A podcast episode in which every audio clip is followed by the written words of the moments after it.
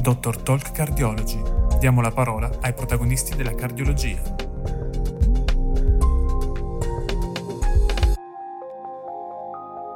Fino a pochi anni fa, la diagnosi di amiloidosi cardiaca da transtiretina si basava esclusivamente sul riscontro bioptico di sostanza amiloide a livello del muscolo cardiaco. La situazione è poi cambiata, come abbiamo visto negli ultimi episodi di Attraction Focus, con lo sviluppo di un algoritmo non invasivo basato sull'impiego della scintigrafia ossea. Tuttavia, in una ridotta percentuale di pazienti, la biopsia endomiocardica ha ancora un ruolo centrale nella diagnosi di questa patologia.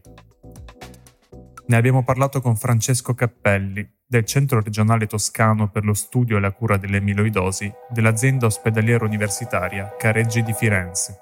Tutt'oggi, nei pazienti in cui il sospetto è un altro tipo di amiloidosi o che presentino un basso grado di captazione alla scintigrafia, quindi uno score 1, cioè una captazione cardiaca inferiore a quella delle ossa, oppure presentino una componente monoclonale plasmatica, indipendentemente che sia la fissazione o che anche con un'immunofissazione negativa sia presente un grave disequilibrio delle catene leggere libere plasmatiche, in questo caso si deve a tutt'oggi andare incontro ad una biopsia.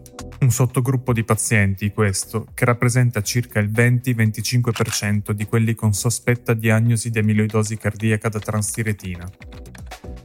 Inoltre la biopsia non permette solo di individuare la presenza di sostanza amiloide all'interno del tessuto, ma anche, proseguendo con le analisi, di identificare la proteina alla base del deposito. Ciò può essere fatto con varie metodiche che vanno dalla immunoistochimica alla microscopia elettronica con immunogold o alla proteomica.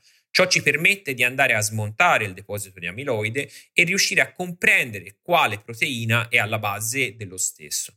È di fondamentale importanza riuscire a capire qual è la proteina formante il deposito perché ciò ci permette di capire quale è il sottotipo di malattia e ogni sottotipo di malattia diverso ha una terapia potenzialmente diversa e soprattutto anche una prognosi diversa e delle implicazioni eh, per quanto riguarda la gestione del paziente. Il sito bioptico endomiocardico è quello in grado di garantire la migliore accuratezza diagnostica. La procedura, tuttavia, espone il paziente a un rischio perioperatorio più elevato e a una maggiore incidenza di complicanze. Ciò implica che in un paziente con un sospetto di amiloidosi da transtiritina noi possiamo tranquillamente cominciare da una biopsia del grasso periombelicale, che è una biopsia estremamente facile, gravata da pochissime o quasi nulle complicanze, ma in caso di eh, risultato negativo non dobbiamo escludere al 100% che quel paziente possa essere affetto da amiloidosi da transtiretina, perché la percentuale di falsi negativi, soprattutto in pazienti affetti da amiloidosi da transtiretina senile, arriva a essere fino all'80% nei prelievi del grasso periombelicale, una percentuale leggermente minore nei pazienti sottoposti a biopsia delle ghiandole salivari.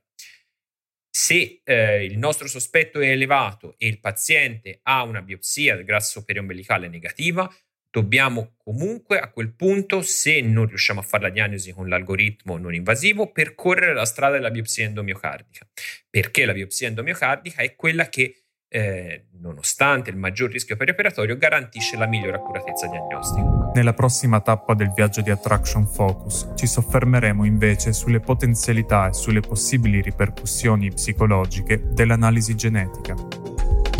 Lo faremo in compagnia di Laura Obici, del Centro per lo Studio e la Cura delle Amiloidosi Sistemiche della Fondazione IRCCS Policlinico San Matteo di Pavia.